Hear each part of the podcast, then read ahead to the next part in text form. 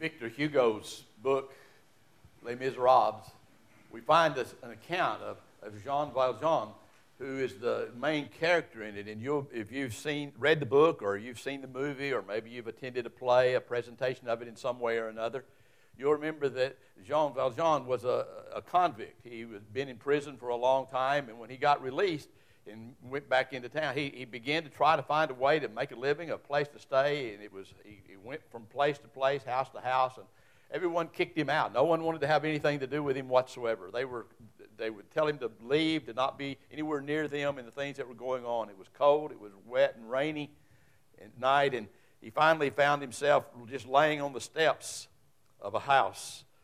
The, the caretaker of the house saw him there and opened the door, and, and it was the bishop's house. And he was invited in and fed, given a place to sleep. But during the time that he had gone to bed and everybody had gone to bed, he, he had seen while he was there some valuable silver pieces. And so he got up during the night and he took, collected all those silver pieces and he fled. It wasn't long before police officers caught him and brought him back to the bishop's house. And the bishop did an amazing thing. He said, Oh, Jean Valjean, you forgot these candlesticks that I gave you as well two silver candlesticks. And he gave them to him in addition to what he had stolen and told him, the police, they could go ahead and go, that everything was fine because he had given it to them, given it to him. And then he said to Jean, I have purchased you from the evil way of life that you have chosen. Go forth and do good. It's an amazing account in a picture of what God has done for you and for me in Christ Jesus. And that's what Paul's talking about in chapter 4 as we look continue in the book of Ephesians and today looking at seven, verses 17 through 24. He's giving us a contrast of the old way of life and the new way of life. He's helping us to look and to see that those without Christ, those who have not yet yielded their hearts to Jesus Christ as Savior of their life, and, and the difference that that's made in their lives, he's saying this is what they're like. This is what they look like. This is how they act. This is how you recognize them. It's evident all around as you see that. But we're not that way anymore. We have been purchased by the blood of the Lord Jesus Christ, and we've been bought out of that old way of life, and we've been given the opportunity to enter into a whole new way of life. We're different than we were before we came to know Christ. We're not the same, and we can never be the same again. And that's what he wants us to understand, and that's what we've been talking about in this time. Remember, the first part of Ephesians gave us doctrinal stances. It taught us the theology of what we know and what we need to understand about God's great love for us and, and all that he did for us in Jesus Christ. And beginning in chapter 4, he's been telling us now, now that we know this, now that we've experienced it, now that grace has overwhelmed us we're to be different. We, we're not to be like we ever were before. We can't walk in the old way of life. We can't live in the same manner in which we lived at one time, but rather now we're different. Now we have to live in a way according to that which God has done for us in Christ Jesus. We need to live worthy of the sacrifice that was made in our behalf. And so I'm going to invite you to stand with me this morning as we read from Ephesians chapter 4 and verses 17 through 24. And listen, you'll note the, quickly the contrast. The first few verses, the old way, the last few, the new way. But let's listen carefully to God's word as we see what He has to say to us here about our walk in Christ. So, this I say and affirm together with the Lord that you walk no longer just as the Gentiles also walk in the futility of their mind, being darkened in their understanding, excluded from the life of God because of the ignorance that is in them, because of the hardness of their heart. And they, having become callous, having given themselves over to sensuality for the practice of every kind of impurity with greediness. But you did not learn Christ in this way. If indeed you have heard him and have been taught in him, just as truth is in Jesus, that in reference to your former manner of life, you lay aside the old self, which is being corrupted in accordance with the lust of deceit, and that you be renewed in the spirit of your mind, and put on the new self, which is in the likeness of God, has been created in righteousness and holiness of the truth. Would you pray with me? Father, this morning, would you just remind us of what we were and help us to understand something of who we are? What a difference it's made in our lives because you entered into our life by loving us and caring for us and, and illustrating to us that you would give all that you were by going to the cross and, and dying in our behalf that we might be forgiven of our sins and be given the opportunity to, to lay aside that old way of life and rather to move into a brand new way of life to walk according not to the flesh but to the Spirit, the Word of God, and all that you are. Father, you've made us different than we were before. We're no longer living in the darkness. We're no longer living in the hopelessness. We're no longer living in the vanity of delusion, but rather now we have been moved into the light. Now we are alive more fully than all that we could ever believe or imagine. Now we have a joy unspeakable. Now there is a peace that pervades in our lives. And Father, on and on we could go because there's so much different now that we're yours. Thank you. And I just pray this morning that you would help us to see that, visualize it, understand it, and grab a hold of it and realize what a great gift and yet great accountability that we have. That we demonstrate that we are different. That we live in a way that says to a world around us that we're, we're not like that. And they don't have to stay that way either. Because the grace of God is sufficient for any and for all who would come to him in Christ Jesus. So speak to our hearts, I pray, this morning in Christ's name. Amen. You may be seated. You know, as we look at this and as we understand what Paul is talking about and all the things that are going on as he's dealing with this church at Ephesus and he's talking to this Christian, these Christians and he's trying to help them to understand what it means to be the church, what it means to be the body of Christ, what it means to walk in the newness of life that we have in Jesus Christ. He, he's, he's pouring out his heart. He, he's giving everything that he has to this church, and he's trying to help them to see what a difference it's made to be graced by God. What a difference it's made to have experienced what God is doing in one's life and, and all that's going on and being a part of it, and, and how, because of that, you and I are supposed to live. And so he begins in that first part of the text that we read today, and he begins, he just reminds us of what we were before we came to know Jesus Christ. That we lived in a pattern of life that no longer, that what we weren't in control of it, even though we thought we were. We thought we made our own decisions. We thought we did what we wanted to do. We lived our own life. We had our own way, and that's the way that we liked it. But the Bible makes it very clear. We live under either the master and the deception of Satan, or we live under the grace of God and being a part of it. No man, no man lives according to his own. You're either a slave to sin, or you've been set free from that sin by grace in Jesus Christ, and you live according to the grace of God and the mercy of God and what's going on. And every person without Jesus Christ as Lord and Savior of their life is lost. They're without hope. They have a delusion in their life. The Bible tells us they can't even understand the things of God. In, in, in 1 Corinthians chapter 2 and verse 14, it says, The carnal mind, the mind without God, is a mind that cannot even begin to conceive, can't perceive, can't understand anything of God. And even though we may find ourselves talking to people with magic, all kinds of degrees, intelligent people, great people, nice people, good people, the Bible says if Jesus Christ doesn't dwell in their heart, they do not have a mind to understand the things of God. They can't. They, they can never know what it means until Christ comes into their heart and saves them from their sin and changes them. And so their mind is deluded. They find themselves going through life without any awareness of what is right and what is wrong and the things that are there. They live according to their own standard, their own principles, their own ideas of what's going on. If you've ever had surgery of any kind, then you'll know that before you go into surgery, they give you some kind of, some kind of anesthesia. And supposedly, it makes you unconscious of what's happening to you while it's happening to you. If it works right. That's what sin does.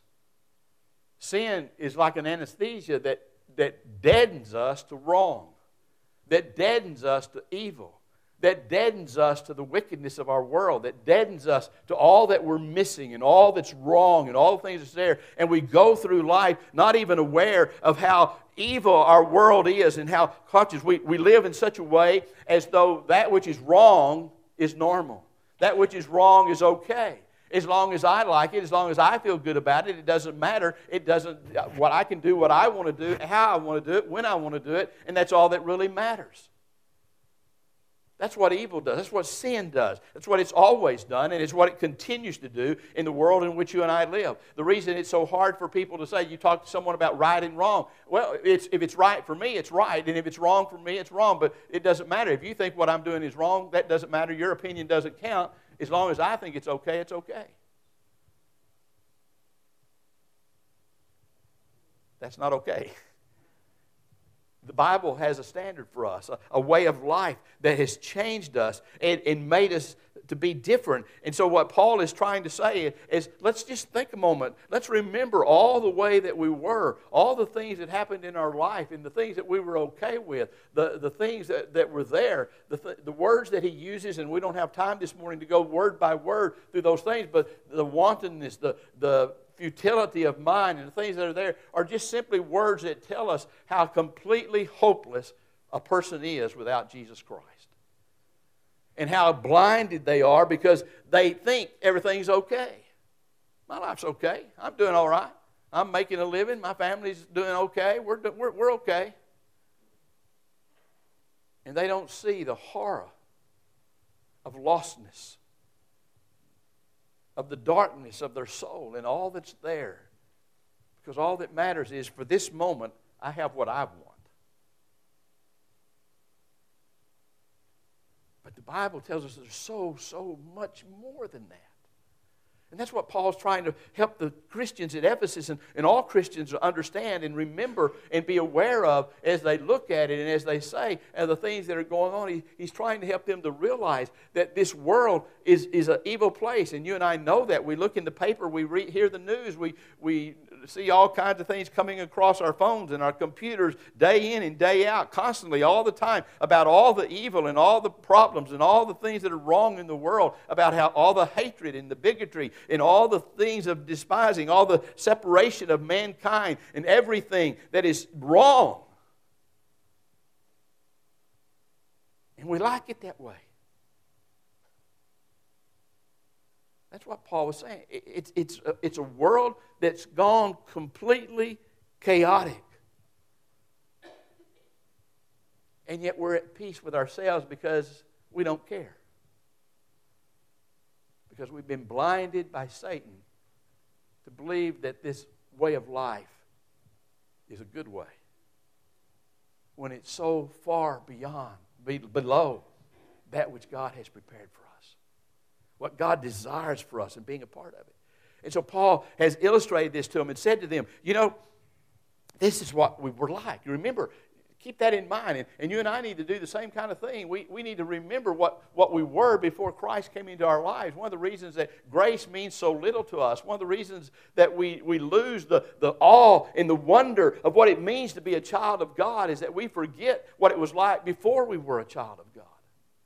We forget that we didn't have that kind of peace. We forget that we didn't know a love that could not be taken away from us. We, we forget that everything in our lives has been covered by the grace and the mercy of God. We forget that we have a, a, a Savior who went to the cross for us and died for us that we might have life and have it abundantly now and everlastingly in the gift of God and all things. And so we just go about life just like everybody else in the world, and it makes no difference. And Paul is urging those people at Ephesus and all Christians to understand we can't keep living the way we lived before we came to know Christ. We can't be the same now as we were then.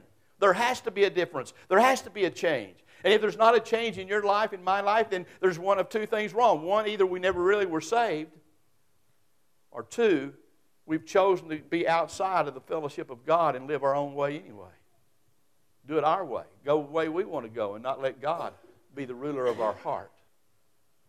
That's why we're reminded over and over to be filled daily with the Spirit of God. So that we let ourselves be under the control of God and not under our own self control as we look at it. And so Paul has given this contrast. And as he looks at it, and, as he said, and then in verse 22, he, he, he starts moving and he, and he says, Take off that old man. It's, it, he's saying, Just get rid of it.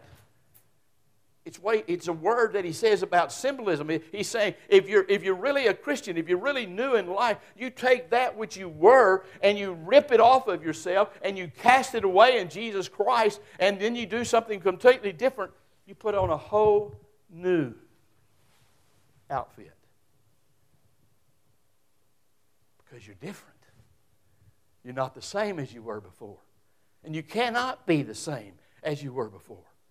See, that's what he wants us to understand. That's the direction that he's trying to lead us to see as Christians. See, we, we get so caught up in wanting to be like everybody else. We get caught up in, in just wanting to fit in and be what everybody else is doing and, and just go along with the flow and let it be a part of it. But Paul says that's just not possible if you genuinely have Christ in your heart. You, there's a change that takes place, there's something different. And you say, well, I, I, I don't know if that's, that's really true. Well, it is. because if you just really would look at yourself and, and know, you say, Well, I was raised in the church. I've been in church ever since before I was even born. My mom taught me while I was still waiting to be born. And I've been there every Sunday ever since. And when I accepted Jesus Christ, there wasn't any difference between before and after. Well, then you didn't accept Jesus Christ. Because it doesn't matter if you've been in church every day of your life and you've gone through all the motions of worship and you've done everything they do in church, if you've never had a moment in time in which you personally have acknowledged that I am a sinner and I need a Savior and Jesus Christ is the only Savior that there is and I receive Him as the Lord and Savior of my life and accept His forgiveness in my life, you, then you have never moved into the family of God. You may be a member of a church, but you're not a member of the family. And if you become a member of the family, then you start acting like your father. That's the difference it makes. See, I, before I came to be a Christian, Satan was the ruler of my life. I may not have acknowledged it, I, I may never would have admitted that, but the Bible makes it very clear. And if we just look at our lives and if we look at the people in our world around us all the time, it's very obvious that sin has us enchained. We're, we're in bondage to a lifestyle that is wrong. It does wrong, it believes wrong, it acts wrong, it speaks wrong, it is wrong. But then suddenly, by the grace of God, He opens up our hearts and our minds and He makes us conscious of the fact, you know, I love you, but I'm not worthy to be loved. I love you, but I've done this and I've done that. I love you. I died for you. Would you accept my forgiveness? Would you receive me as your Savior, as your Lord? And in the very moment that we say yes to Christ, we're changed. We're different. We can't ever be the same again. For we've stepped out of darkness and we've stepped into light. And even if I was in church all the time, I still was in the darkness. And a person in darkness is not the same as a person in the light because the light always chases the darkness away. Darkness cannot be where there is light. Before I came to know Christ, I was dead. When I stepped into Christ, I became alive. And folks, there's not a one of us in this room that doesn't know the difference between a dead person and a live person. There has to be a difference. If Christ is in my life, I was made alive. I was quickened from the dead. I was given eternal life. I was given abundant life. It became a part of who I am and a part of all that I am. And that's all that Paul wants us to see and understand is that we cannot be like the world anymore. We can't act like the world anymore. We can't accept the ways of the world, the thinking of the world, the actions of the world. None of the world can be a part of our lifestyle ever again because we have been moved from that category of living, that category of actually being dead into a life that is full and real and alive and it's active in God working in your life and in my life and, and God doing amazing things in us and through us in a world that is so desperately lost needs more than they need anything else, more than they need a better government, more than they need better economics, more than they need to be healed from diseases, more than they need anything else. They need Jesus. And until they get Jesus, there's no hope. Not individually, not corporately as a nation, as a world. there's only hope in Christ. And how are they going to get that if they can't tell the difference between us and them? If you and I live in the same manner as the world lives, we do the same things the world does, we think the same way the world does, how are they going to know that it matters what we believe? That it matters who we know? If they can't see it in you and they can't see it in me, and we say, we've been changed, where's the change? Where's the evidence? How do I know that it makes a difference to trust Christ? How do I know that He can change my life? If those of you who claim to know Him aren't any different than those of us who deny Him, why should I claim Him? Why should I seek to know Him? See, That's why Paul was so urgent in this passage of Scripture. That's why he was so pleading that they would realize we're new now. We're different now. We, we have to act differently. We have to be different because God has done something in our lives and it's changed us, and we need to live that way. But part of the importance of us doing that is the reality that I may have a brother or a sister or a mother or a dad, an uncle, an aunt, a grandparent. I may have the best friend of my life that's lost and has no hope and no direction, and the way I'm living is not giving them any encouragement whatsoever to turn to Christ. The way I'm living is simply allowing them to be feel permitted to keep on being what they are, to keep being lost, to keep being without hope, and to die without Christ, and one day to spend an eternity in the judgment of God because I didn't care enough to live for Christ. I didn't care enough to live in a way that said there's a difference when Christ comes into your life. And it's not a negative difference because Christ only adds to your life. See, we like to focus on all the things that we supposedly have to lose. You ever looked at the cross? It's plus. It's not a negative, it's plus. And Christ only brings good and positive and amazing things in a person's life when they yield to Him and walk with Him.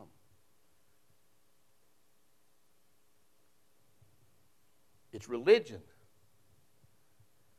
that adds the negatives.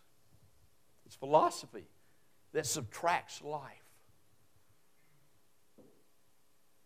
A relationship with Christ is being born into the most amazing walk of life that man can ever conceive. But until you and I, who know Him, act like that and live like that, it's kind of hard to convince those without Him that it's worth giving their lives to Him. And that's, what, that's all that Paul's trying to say. You and I, who know the Lord Jesus Christ, have been saved by the amazing grace of God out of a lifestyle of condemnation. For the Bible says those who do not believe in the Lord Jesus Christ are condemned already. It's not that you're going to one day be condemned in judgment, so I'm going to go ahead and live my life the way I want to now and worry about then, then. No, the Bible says right now, this very moment, if you do not believe in the Lord Jesus Christ as your personal Lord and Savior, you're already living in the condemnation of God's judgment that will just extend itself into all eternity. Or we step out from under the condemnation of God's judgment and into the righteousness and forgiveness of Christ Jesus. And the Bible says there is therefore now no condemnation to those who are in Christ Jesus. It's our choice. For those of us who know Jesus Christ, we've moved out from under the condemnation of Christ into the no condemnation in Christ and have the freedom to live in the joy, in the fullness, in the abundance, in the wonder, in the awe, in the amazement walking with Christ Jesus, the Creator, the God of all that there is, is our Father. And as His children, He simply wants us to walk as his children, to act like him,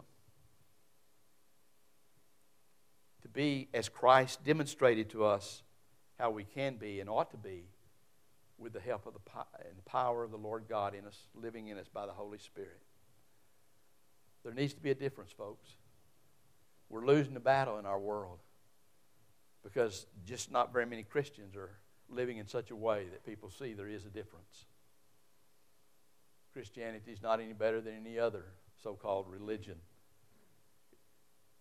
You need to understand Christianity is not a religion, never has been a religion, never will be a religion.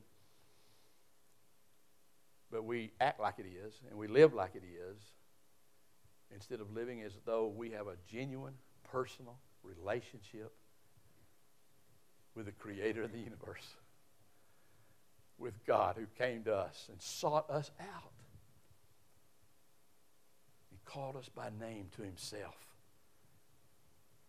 and gave us life abundant and eternal. All Paul is saying to the church at Ephesus, really, all God is saying through Paul, you're my children. You once lived as though you weren't, but now you are. Act like it, live like it. Would you pray with me? Father, this morning, as we think about your word and all that it teaches us, we live in a hard, hard world, a desperately dark and evil world.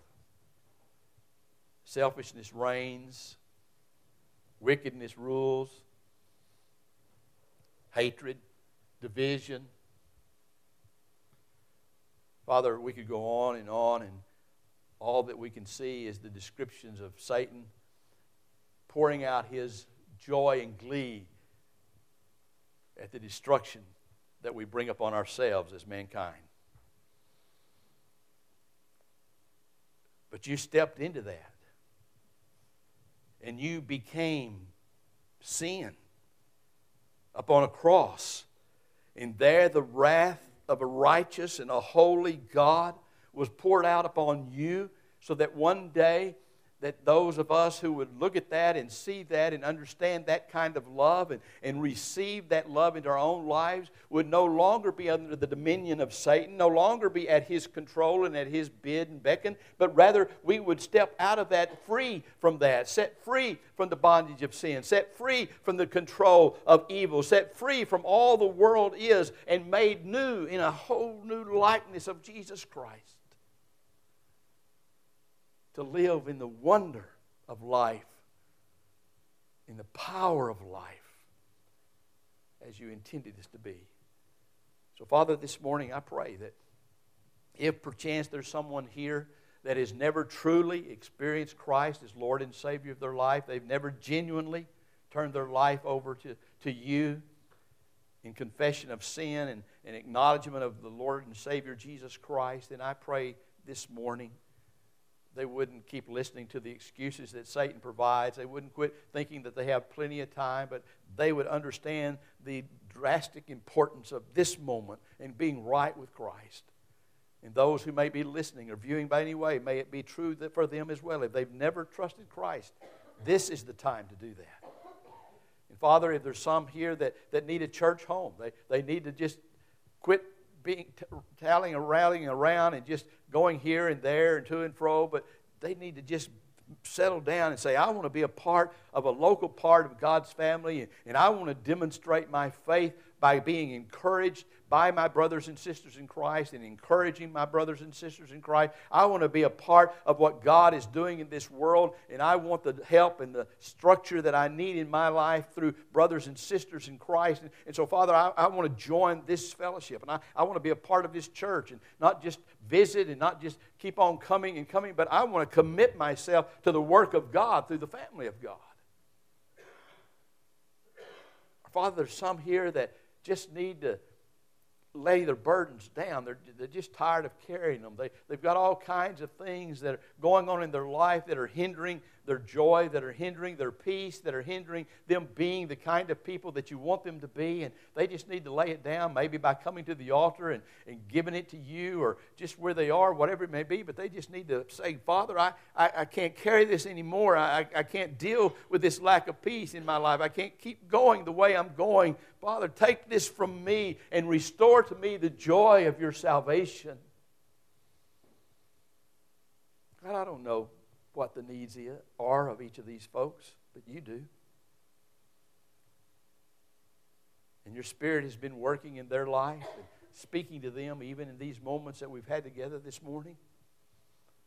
And so, right now, as we come to your invitation, because that's what it is, we don't have anything to invite them to, but you do. You're inviting them to yourself.